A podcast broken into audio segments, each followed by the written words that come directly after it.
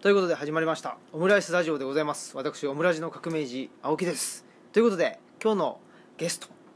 えー月1でですねえー肥後橋のアワーズルームにお邪魔してえーイベントをやらせていただいておりますそのアワーズルームの、えーまあ、作家兼プロデューサーですよねはい、はい竹内義和さんです、はいはいどうもどうもどうもよろしくお願いしますえー竹内ですよろしくお願いしますということで2016年もどうぞよろしくお願いしますお願いしますね今年もねはいはいということで、うん2016年に、はいまあ、なったとえーいうことでですね、はいはいえーまあ早速うんではあるんですけども、うん2015年はいいかがでしたでしょうかいかがっていうのでもな 昨年昨年まあはいまあ、昨年でも、あの、はいえっ、と竹内さんがですね、はいえー還暦をああそうです迎えねられたそうなんですというよことで、ええちょっとそれがね、はい自分の中ではいかがでしたいや全く何も変わらないんでねああどうってことないんですけども、はいうんまあただねやっぱりもうね60になったかっていうのはね、うんような気はやっぱり若干はありますけどねありますかただまあ50になった時に比べるとあんまりあらそんなにあの50になったらねやっぱはいり50というのはね、ありますよありましたよ、あそうですか、はい、60はね50の延長線上ですねおう、ええやっぱり40から50っていうのがやっぱ一番あの例えば30とか50とかがやっぱりね、はいはいやっぱ二十歳代を過ぎて30になっていくのとやっぱり50というお題に乗るのがやっぱりちょっと人間うんあのーうんそれなりにインパクト感じる瞬間ちゃうかなと思うなあそうですか、うんうん50歳ぐらいの時は竹内さん何をされてたんいでやすか何してたのかね同じようなことやったと思う んだけど別にそんなにはい変わってないですけどね、うえええーどうどうでしたかねまあまあ、あのよし50からえー頑張ろうかっていうね気にはなってたかもしれないけどねあまあ、そうそでれすもか60から頑張ろうかっていうのと、まあ、全く変わってないわけだからんうんうんあんまりじゃあその年齢でなんかとかあんまりです思わないね、それあはないですねうんうんうんだからもうだから人間って一年一年というか一日一日年食ってくるわけでね、はい止まらないじゃないですか、はいどうしてもねだからもういくつになったらどうやこうやって言っててもねキリがないんですよ、うんうんだから二十歳のやつも30年例えば50やしねうんうん確そかにの30年を長いと思うのか、もう過ぎたら過ぎたら短いもんですようんなんでもねうんうんうんええ、これからやっぱり先1年2年って長いなと思うけども、過ぎたら50年でも60年でもあっという間でしょもうそうあですね60になってるわっていうさうんうんそういう感じやから、もうななんていうのかなもうそういうことで一喜一憂はもうなんかしないですねしないはいほうはいはいは60になったからといっていうんまあでもアワーズルームとしてはえはっいと2年が去年でうん丸2年が終わはっいてはい丸3年ですかそうです丸3年が終わってはいじゃあ今年で4年目と4年ですねはいでもなんかあのまあ僕もそうだったかちょっとあれですけど例えばまああの大学でですねうん授業をし始めてはいでまあ大学って4年間なんではいはいはい1年からうんまあ4年までっていうのがまあええ一つのタームみたいなもんなんですけどはいはいでやっぱり3年ぐらいはいうんなんとかかんとかやっうんてみるとうんうんまあ大体うん大体このぐらいの枠あーででこういうことなんだなっていうのがうんなんとなくでですねあのおぼろげに見えてきたところがあってはいはいはいえええでえ4年目っていうと結構うんなんて言ったらいいんですかねん今までのことはまあ今までうんぐらいあの力まずともできるとおおいう感じがしてええでもうちょっとあのなんていうか新しいことにですね、ちょっとチャレンジもうんできるかなとか思うぐらいのうん僕は4年目なんですけどはあはあはあちょうどだからうん今年というかですね今年度ですかうん2015年度がちょうど大学の授業を始めて4年目で、ええまあ、その4年目が終わろうとしてるんですけど、はいはいはいはいはそういうのはどうですか、アワーズルーム始めていうん4年目とか3年目といかやあんまりそれはそれもないですかねただまああの意外と長くやってるんだなということとか、あえーやってるのにあの意外なくらい変化がないなとかあーぐらいじゃないかなーうんだからまあもうちょっとね、はいなんかこうあのガラリと音を立ててね、はいはいなんか変わっていくぐらいのことがあった方がいいのかなとは思うけどね、ほううん、うん、なんかこうあのどういうのかなやっぱりこうその定位置でねうん安定してしまってるから、うんうん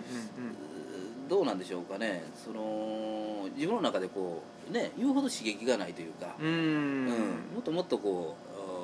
うー本来、はい、うん、もっともっとこう何か刺激を求めてたうん、あ人だったのになみたいなのはありますねあそれはその自分に対して対して、うん、だからもう夜もあまり出歩かなくなったしね、ああえーまあ、ここにいるからですけどね、はいここにまあ夜遅くまでいるからでしょうけど、うんうん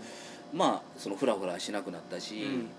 えー前はねなんかよ夜はもう南あたりをちょっとねうはいろついたり東京の時もなんかね、まあ夜中から遊びに行ったりしてたわけでうすよ、んそういうのはなくなりましたね、うん見事にまあ、自分の店というか自分のうん場所を持ってしまうとあんまり外に出歩かなく出ななるとくなったねだからまあその頃がもう楽しかったり面白かったりということでもないんですけど、うん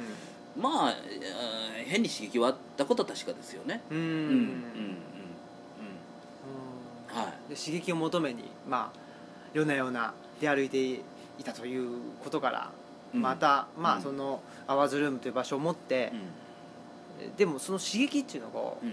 どういうふうにうんうん求めていこうと、そうですね、はい今だからまあまっとうな人が多いんですよねバーワーズルームというのうんははいこれもはっきり言えるんですけど、はいはいあの来てく常連で来てくれてる人とか、うんまあ本当にアワーズメイツと呼ばれてる本当うにんすごい常連の方とか、はいはいうーんその辺の人たちを見てるとねう、んすごいこうまっとうなんですよ、うんはい、で僕らがやっぱりそのその昔お付き合いしてた人っていううのはん不まっとうな方が多かったのあで,、そうですかええだからまあうん逆に言うとまあこういうマットな人が集まってきてくれておうあの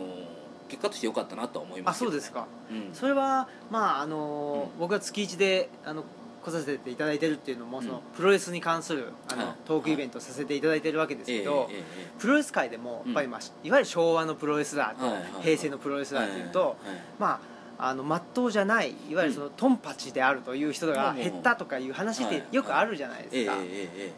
大体そういうような感覚と似てますそうですねだからまあ、うん、仕事とプライベートの切り替えがうまくなってきたというかねあおうのそのまっとうな人たちっていうのはそうでしょうんだから仕事は仕事、はい遊びは遊びとして分けれるわけじゃないですか、で僕らの周りにいた人っていうのはもうそこが分けれない人ばっかりいたわけですよ、うんうん、だからこそ僕らみたいな商売やるはということでしょだから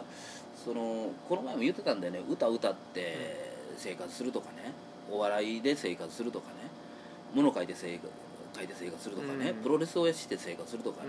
考えたらマットじゃないですよ、いまあ正そう直言うとうんねうんうんある意味はいある意味のマットじゃないでしょ、うんうんえーただそのマットじゃないような部分を自覚しながらプライベートはマットでありたいという人も今増えてきてるわけだから、だからそういう意味では今のその平成のプロレスラーっていうのが、うんそのトンパチな人が少なくなったっていうのは分からない気はないな分かるっていうか、うんうん、そうなんだろうなと思うううんうんじゃあまあこのアワーズルーム自体もそうだしそのプロレス界もうんやはり、うんまあ、同じような潮流というかまあ世の中の流れもそうですよねそうですねそういううんトンパチな人が、うんあのまあ単純に居づらくなったというか、許してくれなくなってきたんでしょうね、うんそのうんあのそれは思うなううんんだから昔はやっぱりそういうちょっとね変な人でも十分生きていけたんだろうけど、今はねうん、うんねなんかあるとこうあのーねその謝ったりせんだかんじゃないですかそうですねね詰まって謝た罪けどうん あれ誰に謝ってるんだそれうん誰に謝ってんだろうっていうのがものすごい多いですよね、うんあ不思議だなと思い一ま番不す思ね議なのはねあーなんか台湾のアイドルの方がねは16歳のアイドルの方、まあ、はアいイドルグループの中で一番人気あるのが16歳のその子なんだけど、いはその子が韓国のテレビに出た時いに、台湾の国旗を持って出たんですよ、うんうんほんだらそれ中国の人からすごいお叱りを受けて、うんあー台湾の国旗を持って出るのは何事だと、うん中国と台湾は一つやうとん中国やと、うんうんうん台湾の国旗なんて持つなんてありえないうんうんって言われて、はいはいその子が黒い服着て地味な服着てうん謝罪しよったわけよ、あらはいうん、ほんで、えーすいませんでした」とう「えー中国と台湾は一つで私も中国人として誇りを持ってます」ってなことを言うたわけようんなんか言わされてるというかねんはいでそのあのカメラに映ってる向こう側になんか本当に拳銃持ったおっさんがうんおるんちゃうかなっていうぐらいの感じの謝罪だったわけよはいはいはいほんでそのテレビものねキャスターとかもねあこれはちょっとねとなんか中国の圧力をねあ感じますねとか言うとるわけよ、うんうん言うてるその前が SMAP の謝罪のやつをやって あのこ彼らはまた5人になってよかったね とかね同じことやないか同じことやないいのとなんでそんかい違うねんとそうでだすねから要するにそのなんていうのかな今あーそのそういうことすらさ、うんなんかもうバレバレになってきてるというかさ、そうですよねね、そのうんマスコミっていうのがさ非常に偏ってるし、うん自分たちを守るために平気で嘘もつくし、うんうんそのあのありとあらゆることをやってくるということ自体がもう分かってるわけじゃないですか,、う彼らが言うてることってまっとうなこと言うてることなんてありえないということも分かってきてるわけですよ、ええだからそのうん街頭インタビューとかでもさその街頭インタビュー出てる子がさ実はどの番組出てたとかみんな分かるわけうんですそようですよねええうんうんああいうのはもうそういう機能もあるやんか探す機能もああるしりさますよねええ、ということはもう完璧仕込みということが分かるわけじゃないですかそうですよね、うんあのツイッターの投稿で、ねうんそのツイッター、うんあのアカウント見たら、はいその投稿しかしなししてなかったとか言ったら、ええええまはあ、いそれがフジテレビの,、うんあのまあ仕込みであるとかそうそうそういうことはもうバレバレなわけですよでしょ、ねなのにやると、そういうことやるし、うんなのに他のテレビ局もそれに対して何も言わないというかうね、ん同じ穴の無地うん無地ななんでしょうね多分ねだからそういうこと自体がさあのなんかもう世の中的にさすごいこうしらけるじゃないそうですねねでもまあ健全ではないですよねその、嘘をもうみんな嘘だと分かってるのにもかかわらず嘘をついて、はいでそれをうんあの嘘としてじゃなくてほ、うん本当のこととししえええてえ共有しなくちゃいけないうんといううん世界はいですよはね、いはいあんまり健全じゃないなとは思うんですよねあの今日はあの「ちちんぷいぷい」という番組でね、はいえー明日から明日というか、まあ、このこの放映してる日がいつかわからないんだけどあはいはいまあ明日から、えー元光源氏の諸星あら君のはい舞台があるんで、うんそれの告知でゲストで出てたわけですよ、はい生でね、はいはいでちょうど本当にその SMAP のうん会見があった次の日じゃないですか、はい今日はね、はいはい出てるからその諸星君も、うんかつてジャニーズを退団した身として、うん何かまあ一言みたいになるじゃないですか、どうしてもね、はいはいであのまあ諸石君もまあまあそういう人それぞれだしあの辞める辞めないも個人の、まあ、自由だし、えーまあいろいろ言うてるわけよ、ね、そんなことをねでなんかまあそうなってきた時に突然ね「でもねあの女」とか言い出したわけよほその途中でねう諸星君が、 「うん、はいあの女」で僕ら「あの女えメリーさんのことかな?」とかね、はいはいまジュあリーさんのことかな?」今回何人かのあのそういるでしょ女性がいますからね、うんでちょっとみんな色めき立ったわけよ、はいはいうん、はい、ほんでまあ、いわゆるブック破り的なそうそうそ ですよう、ねでこれがねメリーさんのことだったらね、はいこれをどない止めようかなってもう山本さんなんかはそういう顔してるわけうんうんうよん、でもよう聞いたら飯島さんのことやったのよあーあのそのマネージャーのあのだからむちゃくちゃ言うていい人やったわけあーあーだからみんな他の人もね「いやもうそんな話聞きたいんですよ」つってこうあーもう逆に言えば煽るようなこと言ってましたわああるいはメリーさんのことやったらこうとあの、ね、止めるようそなうですよねニュアンスになると思ーううんだんけどうんもう不穏試合ですよねそれそだうったそらうそうねそう あの女ということで やっぱ不穏試合が減ったっていうのはやっぱりまあ、そういうことなんでしょうねだから、うん叩いていい相手しか叩かなくなったっていうこはいはいはいはいとでしょうね、なんかね時折ねあの WWE とかでもね、はい不穏試合っておかしいけど、うんいろいろあるみたいなんですよねあーいろいろ調べるとはいだからスティーブ・ウィリアムスとなんとかガンという人の、うんおーシングルマッチは、はいこれはもうね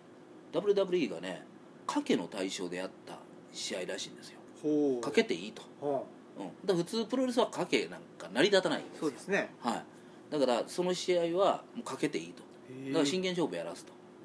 いうことで、はいやった試合もあったらしいですよえでこれはスティーブ・ウィリアムスを売り出すためのあースティーブ・ウィリアムスってまあガチンコに強いから、はい売り出すための、まあ、逆に言えばブックというか、うん売り出すためのいわゆる、まあ、あー真剣勝うんうん負というかプロレスから離れた勝,、うん勝負やったわけですよ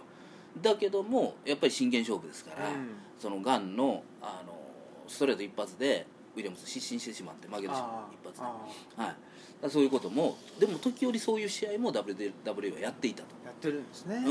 んうんうん、今は分かりませんね、はい今あるかどうか分からへんけど、うんかつてはやってたと、ううんんいやーだからうん日本のプロレスの流れもですねうん例えば全日本プロレスと対談して、うんあけぼのが、うんうんあの王道を作ったりとか、はいはいまあ、そういうことが、まあ、あのバックに馬場素子さんがうんついているというのが大きいのかもしれませんけど、はいはまあそういうなんていうんですかね、まあ、分裂と、うんあの統合というかですね、はいっていうのを繰り返してきた歴史じゃないですか、ええ日本のプロレスの歴史といいうはのいは、はいだからやっぱりそういう流れをいかに、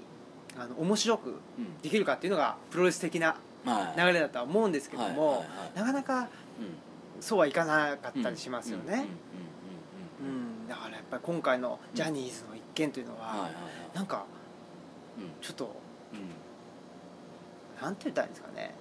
僕ねだから恐ろしいという恐ろしいというかそうなんですよあの結局ねほころびが見えた瞬間だったと思ったんですよ、うんうんほころびが見えましたねってあーだからほころびが見えるとね、うんそれ引っ張るとバーッと言ってたらほどけていくわけですよ、うんうんだからそんな感じなんじゃないかなとちょっと思ったのよ、うんうんこれをきっかけになんかいろいろなんかああ、うん、まあ再編されていくというか、うんななんかなるんじゃないのかなと、うん、ああいうものがね、うんうんあのあのままみんな全ての曲が全てのシーンも良かった良かった安倍総理まで、あのー元に戻って良かったとかうん言うてるわけでしょ、そんなんで済むわけないっていうような気がするんだよな、俺、うん、でまたそんなんで済ましてたらいかんいかんともそ思ううでしすねうんうんうんいやだからうんうんそうっすよねあそのまあ今までなんとかですねツイッターとか、はいあまあ、SNS ええが登場して、うんで、まあ、テレビのまあ裏側うんうんうんを暴きつつもなんとかかんとか、はいはいその均衡状態という、はいパワーパワーオブバランスの上でうんうんなんとかかんとかやってきたものがええちょっとええ崩壊、そうなんですよでした感じをこれがねうん、悪いい崩壊と思うんだよね僕新日本、うんプロレスのね新日本プロレスの今の流星というのはね、はいい、い形の猪木プロレスの崩壊だったと思うんですうんよ、うんうんいい形でね、うんうん要は別に猪木プロレスの何かそのなんてスキャンダルを暴いてね、はいあー新日本プロレスが、あの本来のまあまああー王道に戻るみたいなやり方じゃなかったでしょそうですねその猪木を、うんまああの罪人というか、はね、にしてうん追放してとかいう形ではないですからね、要するに棚橋とかが、はいみんなが一生懸命頑張ることによって、うんその新日本プロレスを盛り立てていったという、まうあ、んそのれ歴史というか流れがあるじゃないですか,、うんうんだからそういうのって僕はすごくね、うんいいと思うんですよでもなんかねこうなんかのまあまあわけのわからん力によってね誰かをこう踏み潰そうとしたりとかうねん、何かこうあ晒し者にしたりとかうね、んえー自分の力を見せるためにねなんかなんていうのか人をさうん土下座さしたりとかね、うそういうのっていうのは絶対禍根が残るっていうかんうんね、どっかでねこう歪みができると思うんですよ、それはね決して良くないんですよ、うんうんはいはい、良くないと思うんですよねなんかその自分の力でねそういうことができたとしても、うんそんな力でやったんだなということは今の人分かってるから、そうですよねええうんもうバカじゃないからね、うんそのマスコミとかで取り上げてるのはそのうんひ人一握りのバカな人だけを取り上げてるからになんねんけど、うんあーテレビ業なんか分かってやってんだけど、うんでも本当もう今こういうそのツイッターなり SNS なりがあるわけだからそこで本音の部分でガンガン出てくるわけですよそうですだね から目玉しテレビがハッシュタグをつけてそのスマップうんのはい会見、はい謝罪会見のことに対して何かを言うてくれっつってその今日の朝のあれで流したいと思ったんだろうなツイッターを、でそれで募集したんだよねで見たらもう俺らあーそれはもうフジテレビにとってはうん絶対その見せたくない見せたくないもんしか集まってないんそうでですすよよねよかったって書いてる人一人もいないうわけよ、んねでもテレビでやってるやつはよかったよかったばっかりじゃないですか、うんね、でちょっとこの一言意見がある人もいやあのー解散はしないと言い切ってないのでそれがちょっと心残りでしたぐらいのレベルのさそうですよねねうんうんうん何言うとんねやというさ、レベルじゃないですかそれそれおためごかしやんって、うんうんうんうんそんなところでさちょっとガス抜きみたいなのにしてさいやガス抜きですよねうんガンガで全然抜けてないって抜いけうないその抜けない全くガスを抜こうとしてる仕草だけが見えるっていそううそうそう感じですけどねいやだからそれこそまあ本当にプロレス的にですはいはねスマップの中で、うまああのキムタク対中井で何かやってもらってい、うんはい結果仲直りみたいな形でうんエンターテインメントにぜひ仕上げてほしかったですけど、いや僕はねはい、今回本当に5人集まってやるからね、記者記者発表っていうか会見やるというからね、もうみんな仲良くね嘘でもね、うんわーわー言うてねまたこれからもやっていこうよっつって、うんうんねねまたやりますからっつってさ、うんうんそんな楽しいものになるよと思ったわけよ、うんだからなんか葬式のなんかうんうんうん列席者みたいな感じでさ、はいはいあんな見せられてねねファンがね良かったと思えるって、うんいや良かったと思うファンがいたらおかしいで、え多分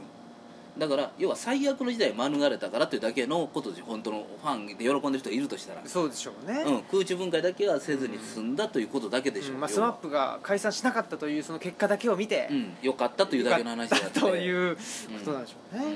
うん、いや恐ろしい、ちょっとね、うんちょっとゾッとしゾッとしたうんだから ゾッとしますようんまあ、ある意味でね、うんなんか、うんうんまあ僕はあの AKB のあの、何でしたっけあの坊主にしちゃったはいはい子がいたじゃないですか、ありましああれは今 YouTube たでねうん流されてあれもちょっとえっと思いましたけど、うんうんこう地上波でうんはいいやああいうことになってますからねそうなんですよちょっと日本の病は深いっていう感じがします深ねいですね本当に深いですねうんだからうん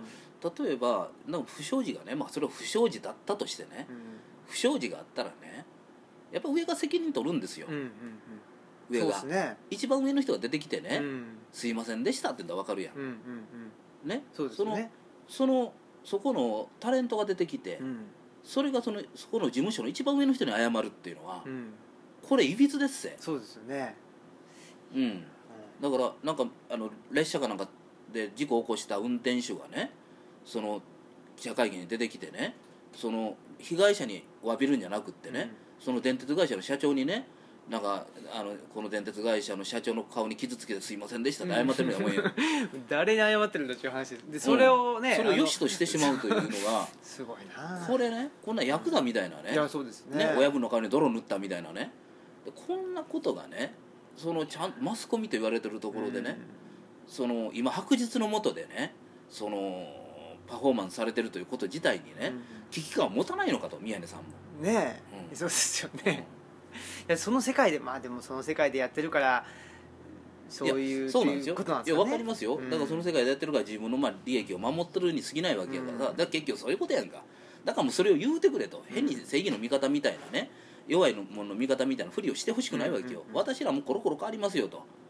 うんお金儲てるわけだからとだからお金儲てるとこは逆らえへんしスポンサーのことは悪く言わないし、悪いことがあったとしてもとよっぽどのことがない限りと、だからそういう思いで聞いてくださいと私の言うてることってでもそこでやってますからうんちょっときつく言える場合はきつく言える人に対して言うてるだけですから、うんうんうん言うてくれたらねそれそれでいやまあまあそんなもんかなと思うけどさ、思いますけどうんねいやだからこれはもうよなあもうあのう今後ですねうん続々とはいまあ僕はそもそももうこっちにあの関東の方から大阪に来ては2006年から来てるんでうんは何年だ9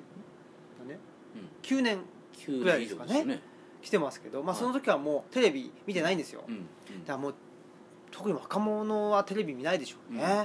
んうんもうどんどん加速するんじゃないですかあんはいなあんな嘘っぱちでって言って、ええうんですよねねえうん、それをねあのみんなねまだあの本当に地上波の人たちはね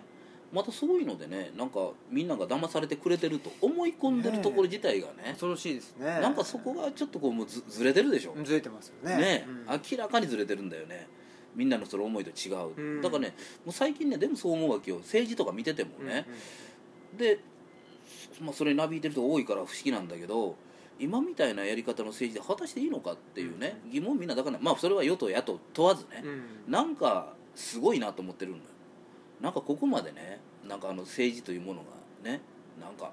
無力化してしまうというかそうですねそんな時代なかったんじゃないかなと思ってね、うんもうちょっとやっぱり与野党ともどもさ、うその厳しいさ、うんなんかこうやり取りの中でさ真面目にやろうとしてたんうんあの与党の自民党もさ厳しいこと言われてもさそれに対してさそうじゃないっていうことをちゃんと答えようとしたし、今なんかまあ本当に適当ですぜ、うんうんううんん、そうですね正直な話なんかあのね軽減税率のねでうんいわゆる税金入ってこないのがあー1兆円うんはいぐらいが、まあ、それをどっかで工面せんだらうとん1円ぐらいいるからと、軽減のためにとほんでじゃあその軽減によってねいわゆる軽減というのは食料品がうん軽減されるそうわですけねや軽ん減っていうのもまあおかしいんだけど10%上がった時の軽減で8%ですからね、はいだからまあ据え置きっていうことですねでそれでじゃあその一般家庭の人はうんどれぐらいその,、まあ、その恩恵を受けるといううかんどれぐらいあれなんですかほんで計算したら、えー6000億ぐらいなんだから1兆円って言ってたじゃないですか1兆円ぐらい、まあ、それで減るとうんうんでそれは6000億やったら4000億どうなるんですかうん共産の人が聞いてるわうけんよ、ほんだら麻生さんなんかいやそれはその、まあ、家庭全ての家庭を一つずつ調べられないから、まあ、大体の概算で出てきてるやつやから、うんまあよろしおまっしゃろみたい なことでそれがね、うん9800億と1兆円やったらね、うんまあまあそれもあるかなと、ね1兆と6000億って、4000億も違うわけやんか、うんそれをそんなねしかもその答弁でね「ああすいません」と。それはあのうちの統計の出し方がこれこれこういうことでその誤差というのは確かに言われるとりちょっとなんか大きいなという気はすると、うんうんうんだからそれはあ真っ当な数字でちゃんと合わせていくようにしますからとかね、言うんやったら別やけどいやいやそれは、えーなんか調べさせたところがなんかサンプルをでそれをかけ単純にかけただけなんで、まあ、そういうことになってるんであのそれに関してはまあまあそんなもんですみたいな言い方でしょ、これねちゃんと答弁する気もないっていうないわけですよ、ねはいいやだから本当にまあ政治もそうですしその、うんまあテレビもそうですけど、うんテレビがそうっていうのは本当に末期的なことでしょうけどまあ、うん社会っていうものとうんどんどん乖離してるといそううかな、有利しそうなんですよもうんうかけ離れていて、その、まあ、政治家が誰のことを見てるかというとまあ、うんうーまあ、富裕いわゆる富裕層と言われる人たちうんであっはいて、はいまあ、権力を持っている人たはいち、はそこだけ押さえておけば、うんうんまあ、そのうーん人たちのもとでは働いてるというか、まあうんうんそのその人の会社とうんいう意味じゃなくてもですけど、うんまあ、いいわゆる働いてるはいはい人たちっていう,、うんいうのは、うまあ、どうにでもなるんうんということを思ってるんで、はいはいはいだからどんどんどんどんその、まあいうん一般のですね、まあうん、我々のような人間の意思とはうん乖離していくと。うんはいはいいう状況が今だと思うんですようんね、うんだうんから、まあ、どうどうなるのかなっていうこともあれですけど、まあ、どんどんどんどんそのテレビのうんあの勢い勢いというかですね、まあ、あの存在価値っていうのは減っていくというふうに我々は思ってるわけですけど、うん一方でなんかその 全然存在価値のないものをうんうんうんあの根拠としうんて、うんなんかあの安倍ちゃんとかもはいはいなんか政治をしてたりするんで、ええええええもう全然なんか違うところでやってるなっていう感じしうんますね、だから本当にね最近その、まあ、僕らにこう心に届いてくるっていうのはうね、んやっぱり、まあ、プロレスなんかは届くなと思うんですそうよで、すねうん確かにやっぱりあのちゃんとやってるなと、うんうんうん、ちゃんそうとですよね彼らなりにねうん一生懸命頑張ってね、その限界を超えよう超えようとしてうんやってるというようなことはそのすごく伝わってくる、うんうんだから一番やっぱりそのプロレスというね本来であればなんかそのスポーツとも言えなういんショーとも言えないという中央と中間みたいなもんでしょ、うんある種そのなんかジャンルの鬼っ子としてさ、ある種どっかこう蔑まれてきたような面もある、まあ、分野だと僕は思ってるんですよ、でそれがねやっぱり今一番ねその僕らの僕の一番この心の奥底にねう、んあの届くことをしてくれてるとうんうんいいう感じはするね、や本当ですね、うんいやだからこれってどういうことなのかなっていうふうに僕は思っていて、うんうんまあ、プロレスっていうの,、まあ、あのうん体張ってるとかですね、うんまあなんだろう、まあ、あの魂うをんうん削り合ってるはいその様子自体が、うんまあ、こちらにも響いてくるとうんいうことだと思うんですけどやっぱり、うんあのきちっとなんだろうな答えが出ないっていうところですかね、うんうんうん答えが出ないんで、えーまあ見てる方がうん主体的になって、うんどういうことなんだということはをいはいはい問いかけに行くというところは、まあ、プロレスの素晴らしいところだなと思うんですけど、うんはいはい僕こんあのこの収録始める前にですね、ええちょっとあの携帯変えたとはいはいいうことを、ええね言いましたそねうなんですよ、はい携帯変えたんですよ、うんうんでなんで変えたかというとですね実はあの引っ越しをしましほうすることになりまして、うん来月なんですけど、あの今までずっとまあ西宮っていうところに住んでましたけど、うんちょっとですね奈良県のなうん東吉野村っていうところ村にですね、はいはいええ あの引っ越しをうんすることにうんなりまして、ええええでその村のですね、まあ、もうあの家は契約したんですけど、うんその契約した家に行くとうん、前の携帯だと電波が入らずにですおうおねうあのどうしようもなかったんで、はいはいあの携帯電話を変えて、で電波が通じる携帯会社にしましてはいはいはいでこういう状況にああの、はい、いなやってそるれとは田舎だから届かないということなんですか単純にそうですね単純にはい、で田舎でも届く携帯っていうのはあるわけですかあの一般的にやっぱ田舎はあの、ドドコモが強いですね、はいはいはいはい都市部だとソフトバンクとかうん au なんでしょうけど、んんということでドコモに変えたんですあーはいでまあそれがあの、なぜかというとですねまあいろいろなと理由があるわけですけどまあちょっと今の話と僕の中ではリンクしててやっぱりその都市部っていうのがですねどんどんどんどんその抽象的というかだから住んでる人たちまあ僕含めてですけどなんか納得できないことが増えてきたんですよね、で誰か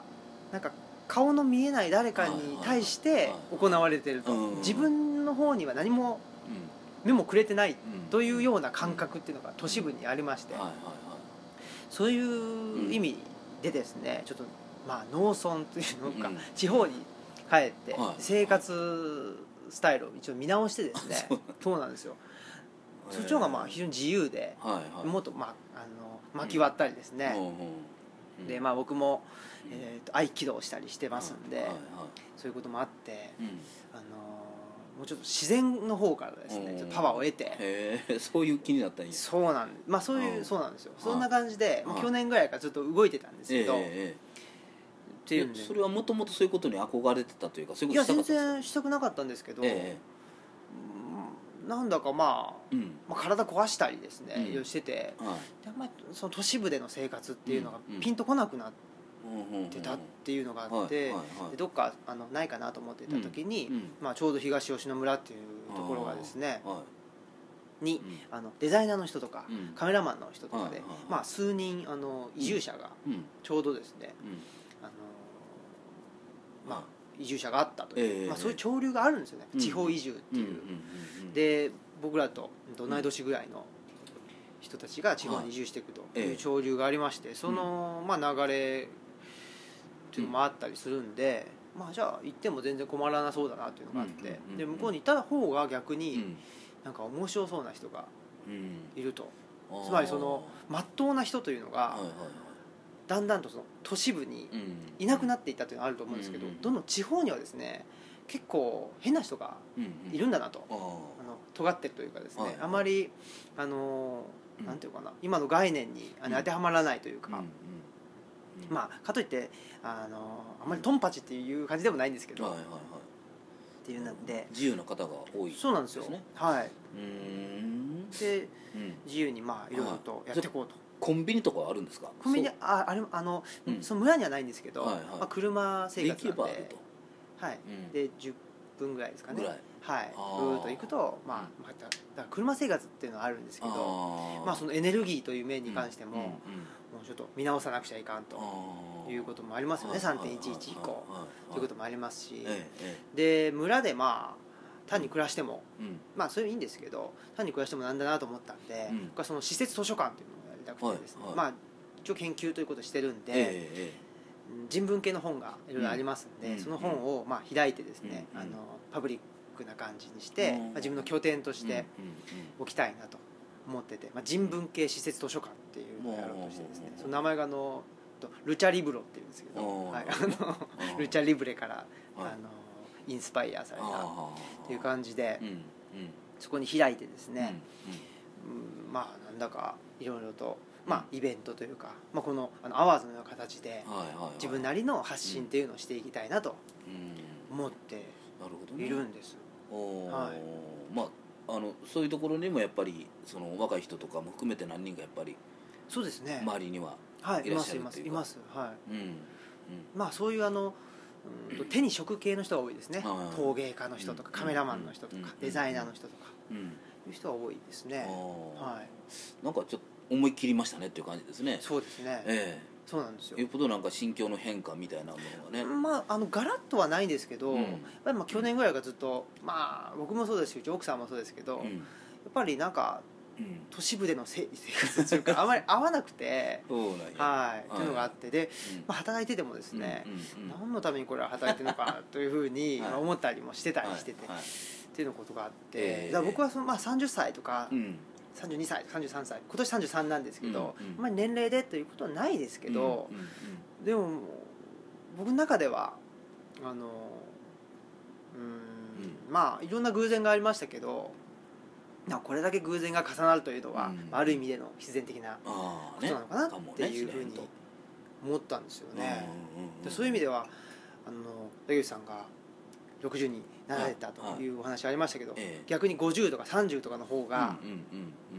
あの年齢意識したとうんうんいうことをさっきありましたけど、はいはい僕ぐらいの時はうん何をなさってたんですか、 33ぐらい、はい33ぐらいというのは何をしてたのかなちょうどpsyキック青年団っていうのを始めたぐらいじゃないあかなそうなんでですか、うんおうお、んまあそんなもんやったと思うなえへえだからその前からちょっと本を書いてえて、はいうん、2 5 6からえー編集出版みたいなところに、うんうんえー仕事を求めて、は278ぐらいでコラムニストかなんかになるのかな、んうんぐらいだったと思うんですよ27やったかな28やったかなでそこからコラムとか書き出してで30超えたあたりで、えー多分北野誠君と知り合って、うんうんでそこから知り合ってから12年して多分サイキック青年団をやろうということですねだから僕その前後はなんか別の番組やったりとか、はいラジオとかやりだした年でもありますねうー、うんんはいなんかラジオ関西で深夜番組やったりとかしてましたね、ああうん、うん、じゃあ僕ぐらいの時にそのそうですね、はいちょうど本当にこのおこういうラジオ業界には入いっていかんとしていた頃だったと思いますね、あえあえええすごいそれはやっぱりまああの一つの活気というかうんですよねそうですねそれをやろうと思ってなんかそうなったわけじゃなくって、はいまあ、たまたまそうなっていったという、まあ、うん自然な、まあ、流れのままのことなんですよ、うんその流れに差をさしてなんか自分で何かを掴み取っていくというタイプじゃなかったので、はいはいはいあのまあ、そういうこともあるんやったらやってみようかみたいなあーぐらいの気持ちですよねうんそれほどこう大冗談では全くなかったのあで、あうんまあある意味その肩の力抜いてもう抜きまくってた感じですあそうですかうへん、えもうこんなんでよかったらってぐらいのね、うへん、こんなこと言っててウケるんやったらいくらでも言いますぜぐらいのえ感じでしたね、へええだからもうだからその頃なんかまあスタンスというかはい喋、ってることとか、まあ、プロレスの感じもそうだけえど、今もそうだけど多分何一つ変わってないなと思いますねう、うんんこんな感じで、えーだからまあその頃がまあプロレスで言えばそれはもう何十年も前だから、うんまあ猪木とか馬場が中心だったわけで、えー80年代うんそうですねですよね僕が30やから85年とか6年とあか、あタイガーマスク引退してうん、ぐらい少しなんか後ごぐちゃらいのごちゃしてるような時で。あうん、だからまあそういうことを、まあ、あーラジオで喋ったりしてたからあう、んうんうんどうですかやっぱり、まあ、今考えてみると、はいその30代っていうのは、はいはいなかなかそう活気というかあいのやーそんなことはああんまりないんですよ あねそうですだかから、うんまあなんあのーうん、仕事を 粛々としていたと、なんかねやる気ないわけじゃないんだけど何かこう何があってもそれをというそのなんていうのガツガツしてなかったんですよね、ああ、うん、どこまで行っても、はいはいうんまあ、こんなんでよかったらうんいくらでもやりますよとか、うなんか言うてもらえたらはいやりますよとかいうような感覚ですんね、うん、それはまあ、あのー、慌てになっても僕は変わってなかったんだけあーど、はいまあまあ今年ぐらいからもう若干ちょっとね、おあのーもう少しちょっとはい踏み込みを、あの踏み込んでいこうかなっていうような気はありまあすけど、そうなんですね、はいはいこうということでまあ、うん僕もですね、うん引っ越しがあったり、うんまあ、引っ越あの村に引っ込んでですね、でもうちょっとまあ大学の仕事も、うんまあ、少し減らして、うんで向こうの方でうんあの福祉関係の仕事をですね、はいはいはいついてはで、いまあ、もちろん大うん学で講義したりっていうのは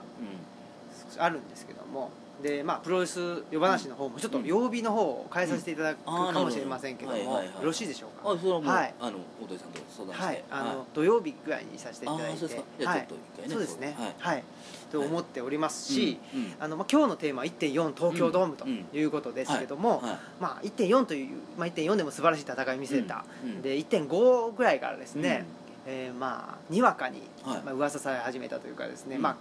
あ、あの結果的にはもうそれが決定的だったわけですけども、うんはやっいぱり中村慎介選手がうんえー西日本に対談して、はいはいえーまあまあまだきあのーうんオフィシャルに公表されてはませんいませんけど、まあ、WWE に行くと、はいまあ、挑戦ですよねそえれえを、ええということがあるはいはということなので、まあ、そのはうんお話も、はいお今日も、わかりましたはい、あるでしょう、し、はい来月もですね、はいえちょっとこれは中村慎介選手えうんうん